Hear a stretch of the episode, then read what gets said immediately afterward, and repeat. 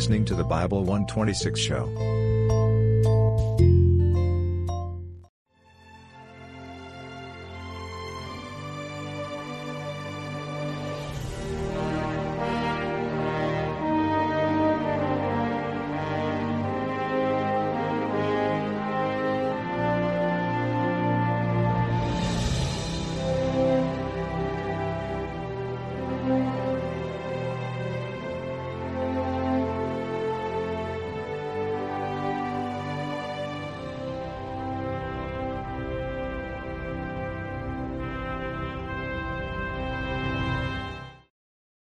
We are in session 11 of our study of Leviticus, and tonight we're going to explore chapters 21 and 22, which will focus on personal purity.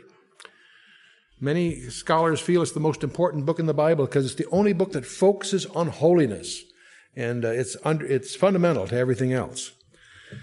In, from chapters 11 through 20, we'd been studying the law as it relates to people, but now we're going to come to the laws as it relates to the personal purity of the priests. You need to remember that it was God's original intention that the entire nation of Israel would be a kingdom of priests. In Exodus chapter 19, the chapter just before the law was given, it says in verses 5 and following, Now therefore, if ye will obey my voice indeed and keep my covenant, then ye shall be a peculiar treasure unto me above all people, for all the earth is mine. And ye shall be unto me a kingdom of priests and a holy nation. And these are the words which thou shalt speak unto the children of Israel. Exodus 19, verses 5 and 6. Unfortunately, their disobedience in that whole matter with the golden calf destroyed any possibility of realization of a perfect and ideal society. You may recall it was only the tribe of Levi that rallied to uh, Moses' defense it stood with Moses, and that was in uh, Exodus 32, it's recorded. So God selected this one tribe then to be priests rather than the whole nation.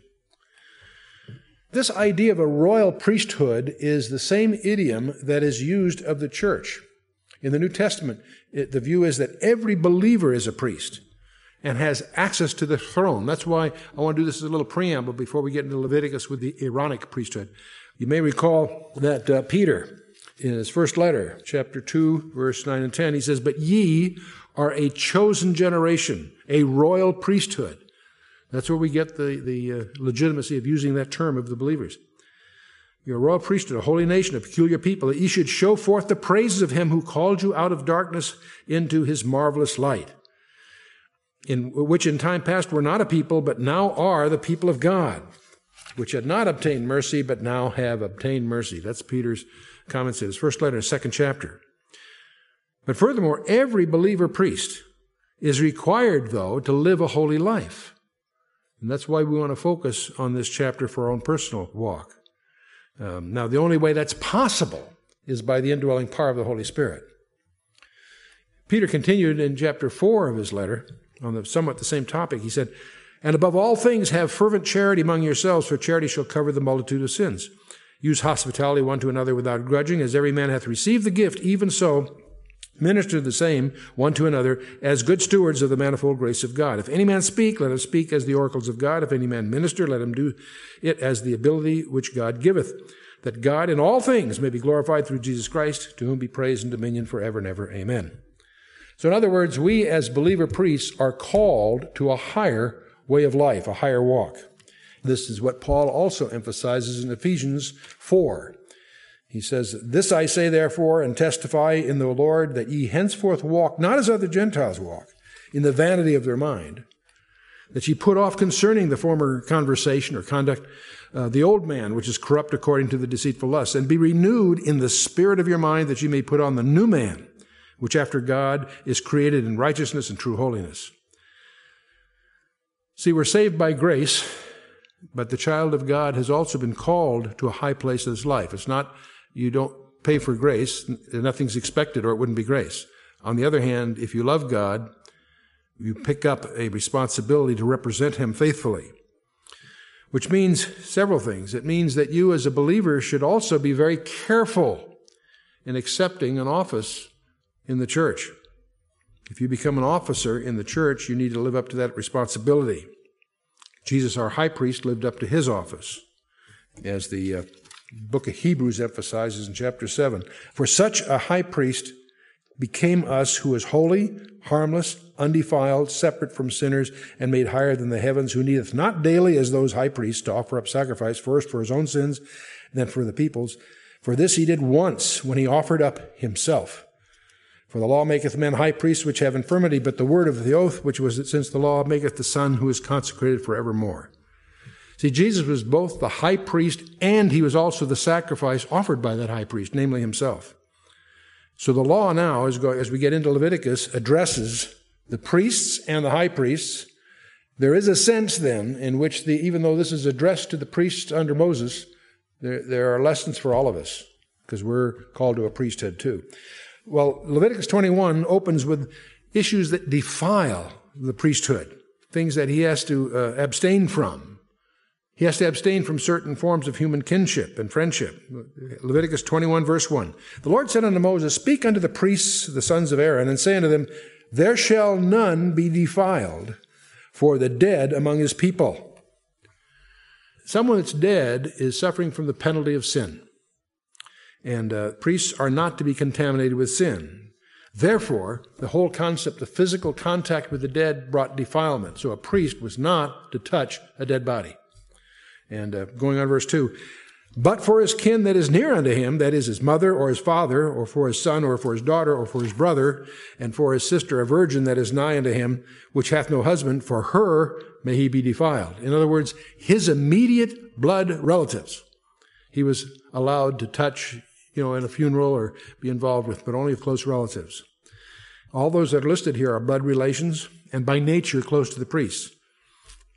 And he must be permitted to express his uh, feelings of sympathy and grief as a priest of God. See, he is supposed to be a type of Jesus, and even Jesus wept over Lazarus, you recall. He was touched with our infirmities and so on. But in any case, he was not permitted to defile himself for the, that is the priest for the dead of any others, he could mourn in his heart, but he was denied physical contact with any other dead than the ones that are listed. Verse 4. But he shall not defile himself, being a chief among his people, to profane himself. See, his, his office, a priest, his office, uh, required, and by the way, see, not all Levites were priests. Only the descendants of Aaron. They were the elect group, the select group, if you will. And they were required to have a stricter separation than any common man among the people. See, and the same thing, there's a sense in which that applies to us too. There are places that we as believers cannot go. It's not that it's wrong, it's just that it creates the wrong impression. We don't want to give offense to anyone. We don't want to give occasion for the enemies of God to blaspheme. You and I, if we're believers in Christ, are in a position of special responsibility because all of us as believers, I'm not talking about just pastors here, I'm talking all believers. I usually open when I travel, I often will ask, how many people in the audience are in the full time ministry? And maybe 5 or 10% of the hands will go up. Then I'll say, well, how many of you are saved? And of course, all the hands go up. So let me ask that again. How many of you in the full time ministry, whether you know it or not? And then they all pick up, then they understand what I'm saying, all the hands go up. If you're a believer in Christ, then whether you realize it or not, you're in the full time ministry. In, in, in a certain sense, then, some of these things uh, have implications for all of us. And of course, some of it is uh, typically Mosaic. We'll, we'll go through it here. Verse 5. They shall not make baldness upon their head, neither shall they shave off the corner of their beard, or make any cuttings in their flesh. Now, what he's referring to here are things that the superstitious, pagan, heathen nations around them did, and especially when acting in the act of mourning for their dead. And the priest was not to imitate these practices of the pagans around them. And just because everything, everybody's doing it is, is a thin excuse. We should be careful to avoid practices that are associated with pagan worship. That's hard to culture because so many of our so many of our traditions and cultures and vocabularies, uh, unknowingly, unwittingly, uh, have you know occultic or pagan uh, worship roots. But we need to guard against that. We'll discover later that being defiled unwittingly is no excuse. We need to think about that. Verse 6 They shall be holy unto their God, and not profane the name of their God, for the offerings of the Lord made by fire, and the bread of their God they do offer, therefore they shall be holy. This phrase, offering the bread of God, uh, is a strange phrase. What it is intending to convey is we are as if we were the cupbearer to the king. If we're offering the bread of God, the intent is to indicate that we are in an office of service that's right at the elbow of God, so to speak. That's what the phrase is intended to convey. So anyway, their mourning here was supposed to be appropriate as if they were cupbearers to the king in a sense. And their position as priests demanded the dignity and the respect and the restraint as, as God's representatives. And one reason we're focusing on this a little bit is there's, there's a sense in which that applies to all of us as believers in the church today. And if we look at uh, Titus chapter 1, verse 7 For a bishop must be blameless as the steward of God, not self willed, not soon angry, not given to wine, no striker, not given to filthy lucre but a lover of hospitality, a lover of good men, sober, just, holy, temperate, holding fast the faithful word as he hath been taught, that he may be able by sound doctrine both to exhort and to convince the gainsayers, and so forth. Bishop must be blameless, steward of God, not self willed. Boy, we all have problems with that. I sure do. Not soon angry. Hoo And on it goes. Hmm? We all have plenty to pray about here, don't we? Moving on to verse 7. They shall not take a wife. We're talking about priests now, the Mosaic priests. They shall not take a wife that is a whore or profane, neither shall they take a woman put away from her husband, for he is holy unto his God. Thou shalt sanctify him therefore, for he offereth the bread of thy God. He shall be holy unto thee, for I, the Lord, which sanctify you, am holy. See, even in his personal and private life, he is to reveal the holiness of God. The priest is intended to be a type of Christ. And also the body of believers, which is called the bride of Christ, uh, is to be cleansed before she's presented uh, to him without spot or wrinkle. That's all quotes from Ephesians 5, you may recall. 5 verses 26, 27, and so on. Priest was not supposed to take a woman that was put away from her husband. See, a woman could be divorced, and there were circumstances in which she could be, a man could marry her, but not a priest. A priest had to hold himself one level up in a sense. Verse 9, and the daughter of any priest, if she profane herself by playing the whore, she profaneth her father, and she shall be burnt with fire. Wow. Not just stoned. This is heavy stuff. Why? Why so extreme? Because of the position of the father. What God is trying to do here is establish a distinctiveness uh, of those that are serving him. Now he shifts to the high priest. Verses 10, we'll take the next three verses 10, 11, 12. He that is the high priest among his brethren, upon whose head the anointing oil was poured, and that is consecrated to put on the garment, shall not uncover his head nor rend his clothes. Neither shall he go into any dead body, nor defile himself for his father or his mother. Neither shall he go out of the sanctuary, nor profane the sanctuary of God, for the crown of the anointing oil of his God is upon him. I am the Lord. This is the first mention of the high priest. See, and as God's anointed priest, he's in this very special role here. He's to be separated unto the Lord. He wore a crown on his head that says holiness unto the Lord. If you visit uh, Jerusalem, you go to the Temple Institute, you can see the one they have ready for the high priest when the temple ordinances are, are established again. And it says here, he's not to rend his garments. He was not to be a violent man. Now you want to contrast this with Annas and Caiaphas in the trial of Christ in Matthew 26 where he, he tore his, his garments. In fact, every detail, every detail of that trial was illegal. He was not represented, there was no witnesses for the defense. Uh, he was not allowed, and they're under law to self-incriminate. Uh, you can go, you can make a list of dozens of details in those six trials. There are three Jewish trials and three Roman trials through that night from Gethsemane into the morning. And, uh, but it's interesting when you, when you study the Hebrew trials, every, every detail is illegal. It's there's some fascinating studies. We in our briefing packs, of course, we go over that for you. But now it's interesting. Uh, the high priest was not to attend the funeral of either his father or his mother. If you were a priest, you could. The high priest, you couldn't, because he was supposed to be totally uh, dedicated to God, totally dedicated to God, and separated because of his anointed position. So the high priest was in a, in, yet uh, in a class apart. Verse 13, and he shall take a wife in her virginity. A widow or a divorced woman or a profane or a harlot, these shall he not take, but he shall take a virgin of his own people to wife. Neither shall he profane his seed among his people, for I, the Lord, do sanctify him. His wife, too, so he had to measure up. And he was forbidden to marry. Uh, others that someone in the camp could marry, but he couldn't. Now, there's an interesting list following now of disqual- what will disqualify you from being a priest. And it includes some interesting things blindness, lameness, a flat nose. I have no idea what that is with anything. Dwarfism, scabs, deformities, blemishes. The concept is there's no compromises uh, to any uh, misguided concept of equality. Well, gee, I didn't get a fair chance. That's got nothing to do with it. There's no yielding of the standards, is, is the concept here. Verse 16. The Lord spake unto Moses, saying, Speak unto Aaron, saying, Whosoever he be of thy seed in their generations that hath any blemish, let him not approach to offer the bread of his God. So he could be a Levite and he could do other things, but he couldn't become a priest if he had some problems here. For whatsoever man he be that hath a blemish, he shall not approach.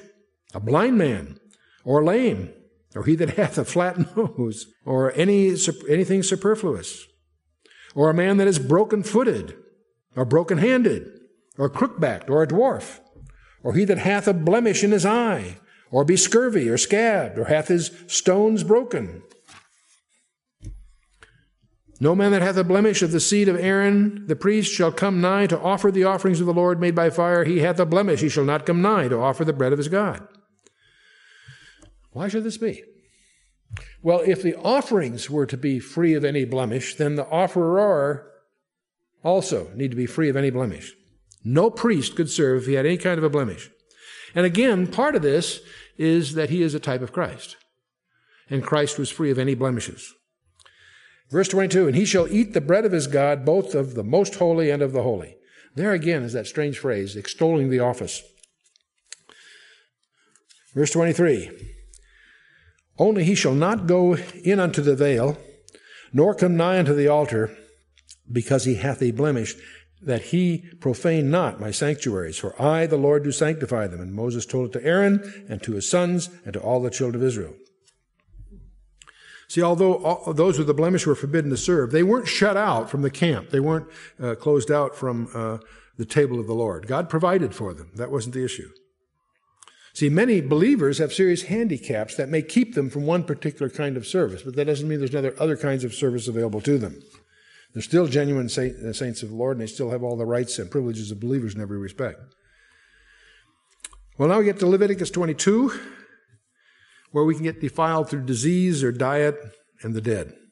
The Lord spake unto Moses, saying, Speak unto Aaron and to his sons that they separate themselves from the holy things of the children of Israel, and that they profane not my holy name in those things which they hallow unto me. I am the Lord. The first point is there was a, to be a separation of the sacred and the secular. And I know I'm guilty in some of my early tapes. I was fond of saying many, many years ago that there's nothing secular before the throne of grace. And what I was trying to get across is that God is interested in every detail in your life. But I, in my enthusiasm of expressing that way, I realized I was technically wrong. Because clearly there are clear separations between things that are holy and things that are not. There is to be a separation of the sacred and the secular. See, Aaron was not allowed to bring things of the tabernacle home with him. They were to be separate. And we're not supposed to treat the things of God as if they're commonplace. And that's something we need to remember in our enterprise. You know, we're, we publish materials, we write, we publish, and it's easy in the, in the uh, pragmatics of a business enterprise to treat it uh, as, as uh, you know, work in process, whatever. And yet uh, we need to recognize that in our case, we're dealing with the things of God. In fact, one of the things that hits us very continually, brings an awareness, is as we discover how God is using our materials it's astonishing as we travel all over the world. We find continually run into people we never dreamed that are uh, uh, not just aware of our materials, but hang on them, bathe in them, uh, immerse in them. It's uh, humbling because we were saying you know, that God is really using these things. So we ourselves need to be continually on our guard, not to treat anything that we're doing as commonplace. And we have these tremendous volunteers that come in and give of themselves, and how precious that is. Verse 3 Say unto them, Whosoever he be of all your seed among your generations that goeth unto holy things, which the children of Israel hallow unto the Lord, having his uncleanness upon him, that soul shall be cut off from my presence. I am the Lord. The priest was not to go about his office in a careless or slipshod manner. He was to be put out of office if he did that. That's basically what that's saying. And that's what Paul captures in 1 Corinthians 11 when he says, For we, if we would judge ourselves, we should not be judged. But when we are judged, we are chastened of the Lord that we should not be condemned with the world. Got to be on our toes, in other words. Moving on to verse 4 of 22. What man soever of the seed of Aaron is a leper or hath a running issue, he shall not eat of the holy things until he be clean. And whoso toucheth anything that is unclean by the dead, or a man whose seed goeth from him, or whoso toucheth any creeping thing, whereby he may be made clean, or a man of whom he may take uncleanness, whatsoever uncleanness he hath. The soul which hath touched any such shall be unclean until evening, and shall not eat of the holy things unless he wash his flesh with water. And when the sun is down, he shall be clean, and afterward eat of the holy things, because it is his food. Going on to verse 8. That which dieth of itself is torn with beast, he shall not eat to defile himself therewith. I am the Lord. They shall therefore keep mine ordinance, lest they bear sin for it, and die therefore if they profane it. I, the Lord, do sanctify them. The net of all of this is the priests were to be holy in all the relationships, in their homes, in their uh, social contacts, in their business relationships. Any way that they touched the world, they had to be uh, very guarded. They were to be examples. They're to walk the talk, as we often say. Verse 10 There shall no stranger eat of any holy thing. A sojourner of the priest or hired servant shall not eat of any holy thing. See, the sanctity of the tabernacle required the excluding of the stranger. Only the sons of God can worship God. That doesn't mean they can't be in the camp. That doesn't mean they can't be uh, a fellowship in many ways, but they can't eat of the holy thing. The priests, what the priests were given were, was holy and was not to be shared in that way. Verse 11 But if the priest buy any soul with his money, he shall eat of it. And he that is torn in his house, he shall eat his meat. And if the priest's daughter also be married unto a stranger, she may not eat of an offering of the holy things. But if the priest's daughter be a widow or divorced and have no child, and is returned unto her father's house, as in her youth, she shall eat of her father's meat but there shall no stranger eat thereof. See, only those people who belong to the priest, those who are born in his house, they may uh, eat of his meat. If the priest's daughter married a Gentile, she was excluded from access to the holy things. He can be a, a, a, a proselyte. He can be a Gentile converted to Judaism and living in the camp. That's fine, but, but uh, he's excluded from the holy things. And again, if she's widowed or divorced and comes back under the roof of her house, then he, he can then, she then can return to share her father's meat. Verse 14, if a man eat of the holy thing unwittingly, then he shall put the fifth part thereof unto it, and shall give it unto the priest with the holy thing.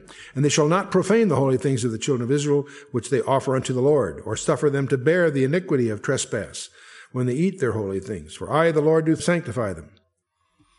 Ignorance of the law is no excuse. If someone unknowingly defiled something, or, or put it another way, if he ate of holy things unwittingly, uh, he's guilty, and a fine was expected of him. And this placed an added responsibility of the priests to guard the tabernacle. You say, gee, a lot of these laws were talked before about the people. That's right. But we're talking here about the priests. It's one notch higher. And also, the priests are to enforce this. If someone's bringing an offering, their role was to make sure it met all the requirements of the law. And any indifference or any irreverence is immediately detected by outsiders or, or critics. And uh, it, it impacts their concept of God. And while we're not under the law and we're not involved with all the details of these ordinances, the spirit of our relationship is very similar. Is that when we show any indifference to the things of God or any irreverence in any way, it will be quickly picked up by the, by, uh, the outside world and it impacts their view of God. If we're casual about God, that does God discredit. That lowers the estimation of Him in their eyes. Very, very, very parallel issues here. Remember uh, what Jesus said in Matthew 18 7? He says, Woe unto the world because of offenses. For it must needs be that offenses come, but woe to that man by whom the offense comes. It was predicted in the scripture, Psalm 41 9, that uh, Jesus would be betrayed by a friend. So it was inevitable. It was, it was, it was going to happen. That doesn't excuse Judas. That doesn't make his burden lighter. It must needs be that offenses come, Jesus said. But woe unto the man by whom they come.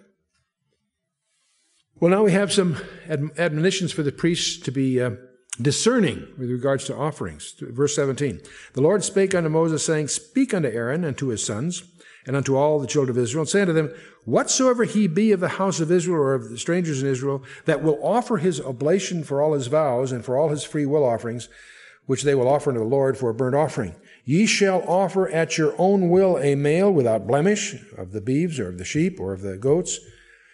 And whatsoever hath a blemish, that shall ye not offer, for it shall not be acceptable for you. So this section uh, contains the rules and regulations for people who are bringing their offering, and they had to be strictly enforced by the priests. And again, no offering with any blemish was permitted because these offerings were intended to point to Christ. Any departure from the best would be a blemish or lower the concept of the, the conception of Jesus Christ or the Messiah. Verse 21 And whosoever offereth a sacrifice of peace offerings unto the Lord to accomplish his vow, or a freewill offering in beeves or sheep, it shall be perfect to be accepted. There shall be no blemish therein. Blind, broken, maimed, or having a wen, or scurvy, or scabbed, ye shall not offer these unto the Lord, nor make an offering by fire of them upon the altar unto the Lord. Either a bullock or a lamb that hath anything superfluous or lacking in its parts, that mayest thou offer for a freewill offering, but for a vow it shall not be accepted. Ye shall not offer unto the Lord that which is bruised, or crushed, or broken, or cut. Neither shall you make any offering thereof in your, hand, in your land. Neither from a stranger's hand shall ye offer the bread of your God any of these, because your corruption is in them, and blemishes be in them, and they shall not be accepted of for you. The Lord spake unto Moses, saying, When a bullock or a sheep or a goat is brought forth, then it shall be seven days under the dam. From the eighth day and henceforth it shall be accepted for an offering made by fire unto the Lord whether it be by cow or ewe, you shall not kill it and her young both in one day. See, natural deformities, it could be a very natural thing. It could be a scratch they get in, in, in normal service or something. Uh, cuts, bruises, broken bones, uh, uh, all comprise blemishes. And any of these would re- result in rejection. No stranger was to make an offering. Any animal had to be at least seven days old, seven being symbolic of being complete. Mm-hmm.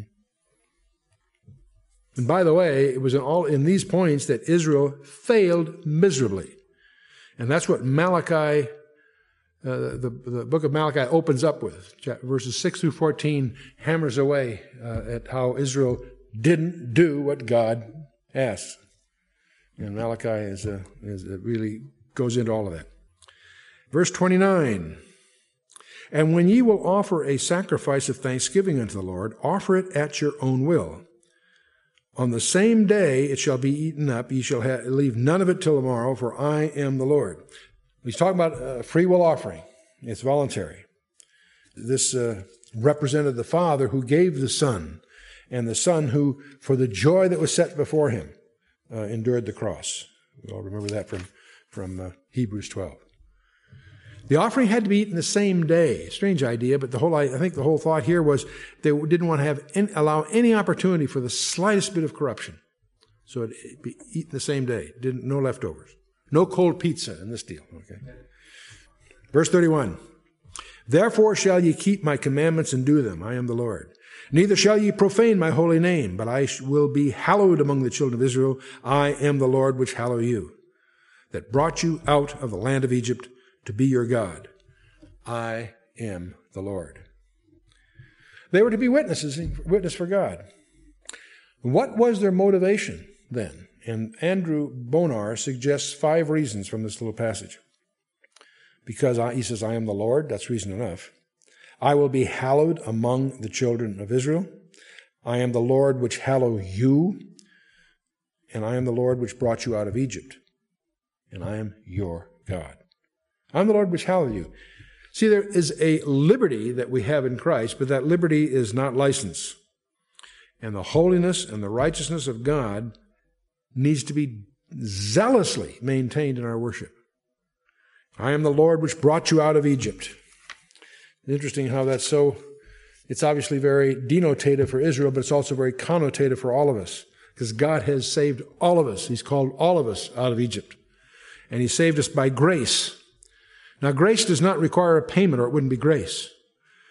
But the real question we have to ask ourselves do we really love Him? Here's a holy God who's done so much for us. Do we really love Him? Do we really desire to serve Him? And if we do, that service brings on some awesome responsibilities. There's a tendency, I think, a tragic tendency in, in our Christian community.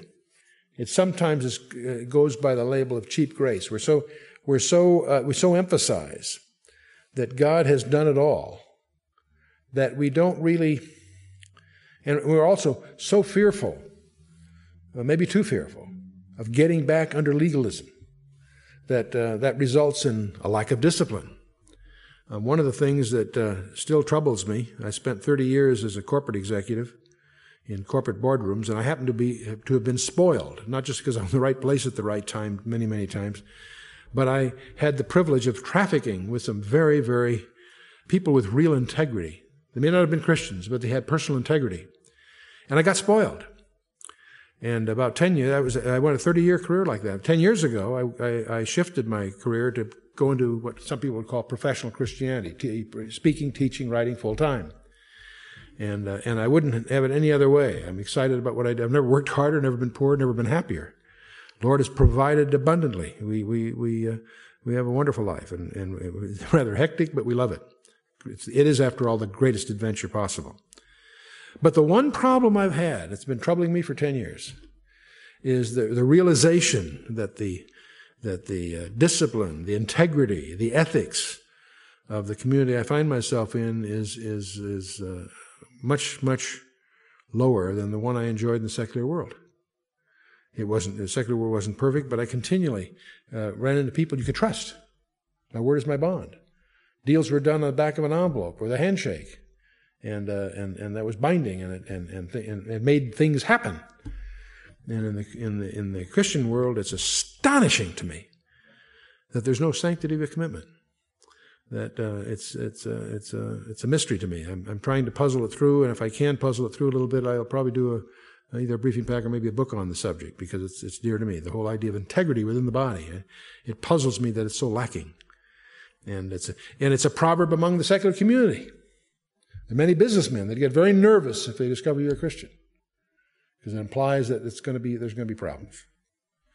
Many Christian executives uh, don't wear it on their sleeve because they don't want to, they, they don't want to telegraph the kind of sloppiness that, can, that uh, uh, typically accompanies uh, so much in our community. And it's, uh, it's disturbing. Obviously, these are gross generalizations. Obviously, my experience may not have been typical. I'm reminded that in the secular, in 30 years of 12 public boards, there's only one or two cases where we ever removed a person for breach of fiduciary duty. There was an ethic that was operative in that world. And we've had to do it more than three times in just the 10 years in our little ministry. Disturbing. No, we, we, if, if we're saved by grace and we really love God, we want to serve Him. But if we want to serve Him, that implies taking on an office and the responsibility that goes with that office, which includes a sense of separation, a sense of commitment, a sense of denial, things that you got otherwise, there's nothing wrong with them, you can do, but in that office you can't do. And uh, we need to think that through. People are not reading the Bible today. You know what they're reading? You. They're reading you and me. That's where they get their impressions of God. That's where they get the concept of God. And one of the questions we should ponder a bit is what are they reading in us? What do people read in us? I had a I had a strange experience at the academy, a little incident that happened in the hallway, but I'll never forget it. When you're a plebe, you double time everywhere you go. And uh, also, you always go in the outward circumference of the stairwells. And so that leads to a situation where you're double timing on the stairwell. If you're coming off a stairwell, you can easily collide with someone in the hall inadvertently. Uh, the other thing you had to do if you're going to formation, your shoes had to be shined so they could count fingers at shoulder height. In other words, they'd be shiny enough so if you held fingers at shoulder height, you could count them in the reflection. That was that was acceptable shine, which is a high high level of shine. And often, if you got scuffed, if you got bumped into somebody, your shoe got scuffed, you had to you, you go to you go to formation. You had a good chance of being put on report because your shoe would not pass. You know, you you, you wouldn't have your polished shoes. It's trivial little things. But I, I can remember a strange thing.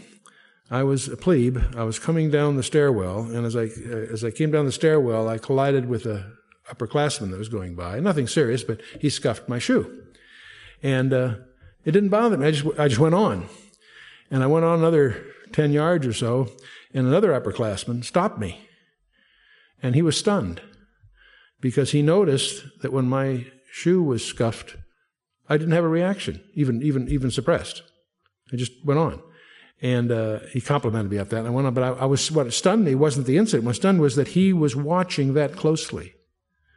That just the expression on my face is something he picked up, and it was unusual enough that he called me on it. And it startled me in the sense that I realized you're always on parade. You're always on parade. I had another experience. Funny how these just comes in my. They're not my notes. I just I'm prattling here, I guess.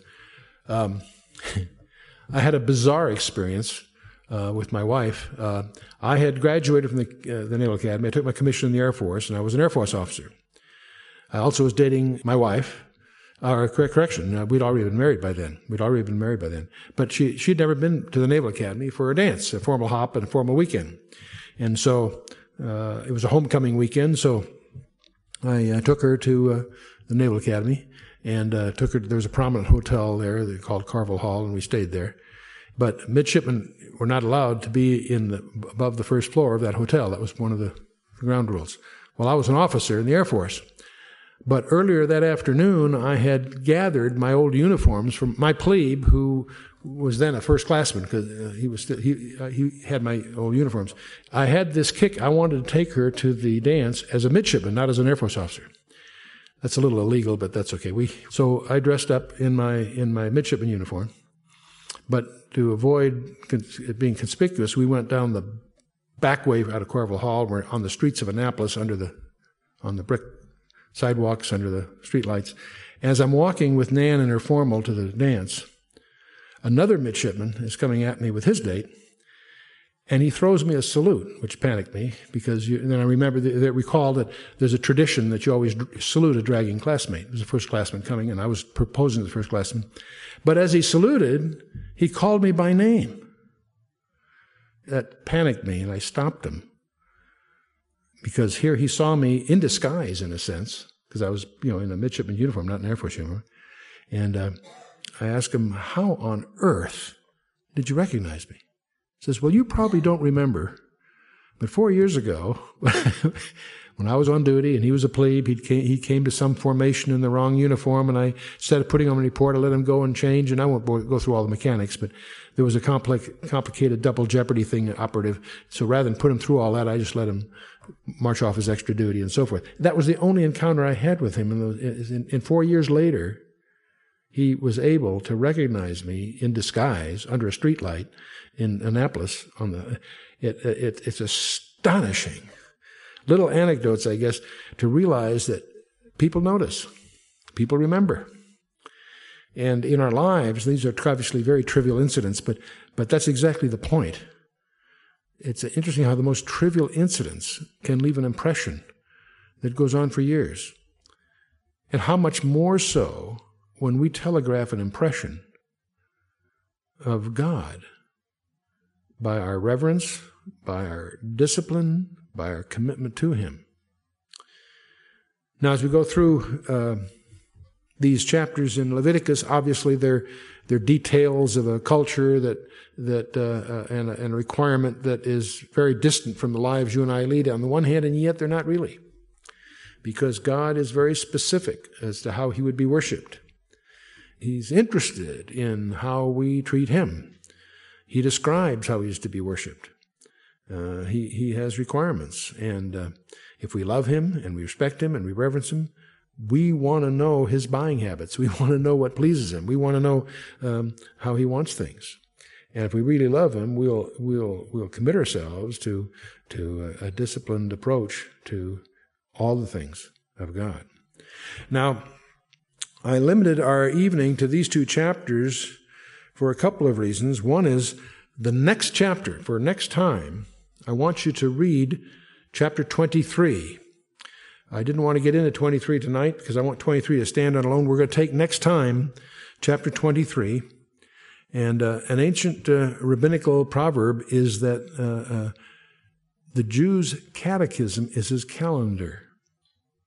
Next time, we're going to talk about the Jewish calendar as it's detailed in Leviticus 23.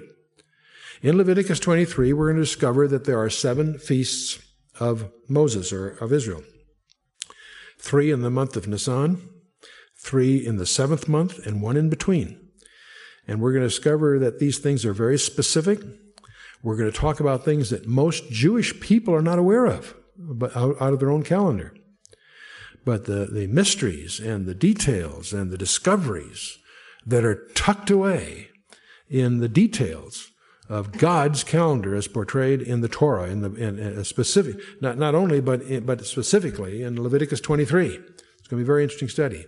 I encourage you between now and next time we get together, the next session, is to read Leviticus 23, and you might just outline the key events that occur in the in the in the religious year that lay out, and we'll we'll go through that.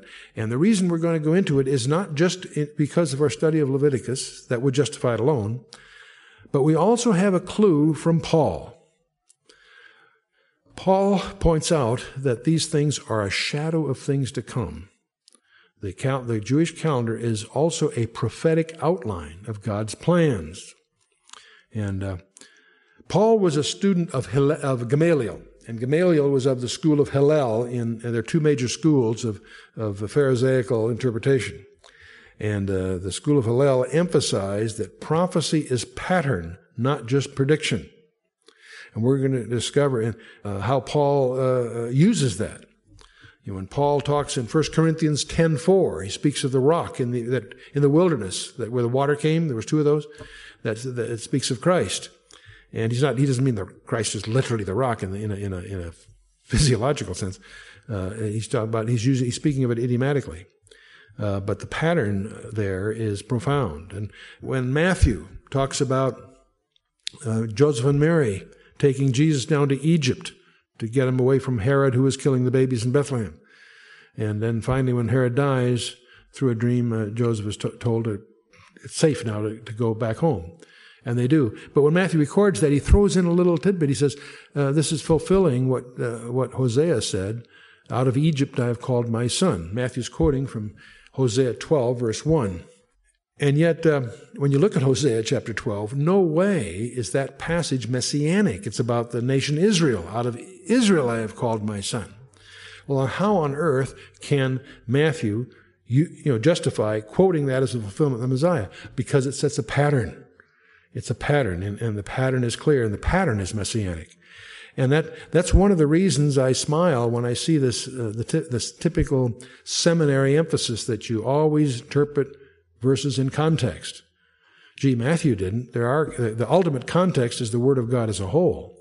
On the one hand, you, you want it, with doctrine, you want to be careful on context, but on the other hand, you want to be sensitive to the, the, to patterns because the patterns reveal God's plan. And we're going to see that in spades next time with Leviticus 23.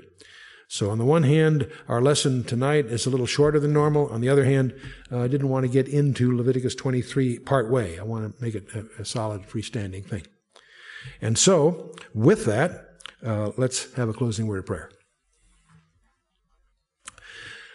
Well, Father, we thank you that you have called us to be a royal priesthood. But we also thank you, Father, that that priesthood is after the order of Melchizedek and not after Aaron. And yet, Father, as we behold your word, as we go through the Torah and we understand the specificity that you have put there as to how you should be worshiped, and the, the, the need to separate the things of God from the things that are profane. As we behold that, Father, we would ask that you would, through your Holy Spirit, give us discernment. Help us to take inventory of our own lives. And help us, Father, to take those things which are worship, those things which are sacred, and protect them, separate them, extol them, and make them without blemish. Help us, Father, to rearrange our priorities. Help us, Father, to be more effective priests, more effective examples. Help us, Father, to realize that every detail in our lives is on parade. Every detail of our lives is a witness. Help us, Father, to make that witness one that would please you. Help us, Father, that we might be more fruitful stewards. And oh, Father, we know that we grieve you in more ways than we can number. Oh, Father, we repent of it. We do seek your face. We do seek to understand so that we might grow in grace and in the knowledge of your Son, and that we might be more responsive to your will in our lives. O oh Lord, our strength and our Redeemer, as we commit ourselves into your hands in the name of Yeshua, our, our Lord and Savior, our high priest indeed. Amen.